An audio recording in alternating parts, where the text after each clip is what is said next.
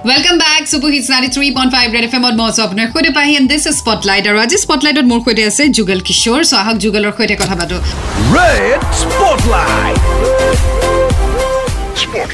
যুগল কি খবৰ তোমাৰ আৰু তোমাৰ বিষয়ে অকণমান আমাৰ ৰেড এফ এম লিচনাৰ্ছক জনোৱাচোন তুমি কি কৰা ক'ত থাকা আৰু কি পঢ়ি আছা মই মোৰ নাম যুগল কিশোৰ মই এতিয়া বৰ্তমান নগাঁৱৰ তুলসীমুখত হয় মোৰ ঘৰ আৰু মই এইবাৰ H S L C exam দিলো কেনেকুৱা হ'ল ৰিজাল্ট ফাৰ্ষ্ট ডিভিজন ইংলিছত লেটাৰ পালো অ' congratulations thank you so' future plan কি? এতিয়া কি পঢ়িম বুলি ভাবিছা? এতিয়া এইচ এছ নাম লগাইছো মনৈত আৰু লগালা ন? ছায়েন্স নে হয়। আৰ্টছ আৰ্টছত লগালো বা। আৰ্টছ ঠিক আছে অ'কে অল দ্য বেষ্ট আৰু আজি স্পটলাইটত তুমি পিছে কি শুনাম বুলি ভাবিছা? মই বিষ্ণুপ্ৰসাদ দেৱৰ গান শুনাব বিচাৰিছো। ঠিক আছে মই শুনাব পৰা নে একদম। জয়ানা জয়ানা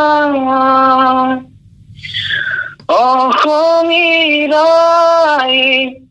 চেনেহৰ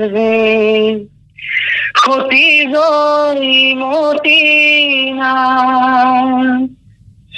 জয়ানা জয়ানাই জয়ানা জয় ওই সাগৰৰ বুকুৰ মাজত উঠে চকু চকুলোৰে ঢল।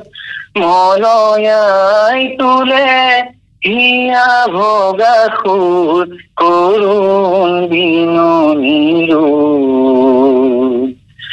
জয়া নাই জয়া নাই অস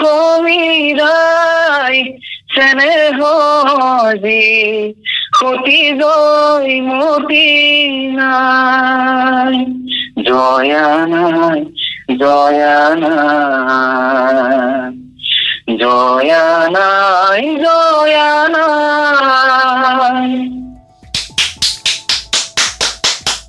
কি সুন্দৰ গাইছা। তুমি গান শিকিছা নেকি যুগল? নাই নাই মই আজিলৈকে ক'তো শিকা নাই তেনেকে। কিন্তু তোমাৰ কণ্ঠ খুব পলিছড তুমি গান শিকিব পাৰা যদি ইচ্ছা কৰা আৰু পিছলৈ হয়তো আৰু পলিছড হৈ যাব। তেতিয়া তুমি আমি তোমাক একদম ছিংগাৰ হিচাপেই পাই যাম হয়তো অসমৰ এগৰাকী জনপ্ৰিয় কণ্ঠশিল্পী বুলি আমি পিছলৈ তোমাক পৰিচয় দিব লাগিব। ধন্যবাদ ধন্যবাদ। বাট এতিয়া মই H S L C pass কৰি লৈছো জাষ্ট তেতিয়া অলপ ভাবিছো এইবোৰক হা। এইবোৰৰ কথা। অঁ কিন্তু এনেই গুণগুণাই থাকিবা কাৰণ তোমাৰ কণ্ঠ খুব ধুনীয়া আৰু তোমাৰ খুব স্কেলৰ ৰেঞ্জটো খুব ভাল। চ' তুমি এনেও সময় পালেও গুণগুণাই থাকিবা। পিছলৈ ইন ফিউচাৰ যি নহওক গুণগুণাই থাকিবা। ঠিক আছে? অ'কে। Thank you Jugal. খুব ভাল লাগিলে কথা পাতি। আকৌ লগ পোৱাৰ আশা থাকিলে। বাই বাই বাই চ' এয়া আছিলে আজি আমাৰ সৈতে Jugal Kishore. Watt a voice হে না ৰেড এফ এম বজাতে ৰহো।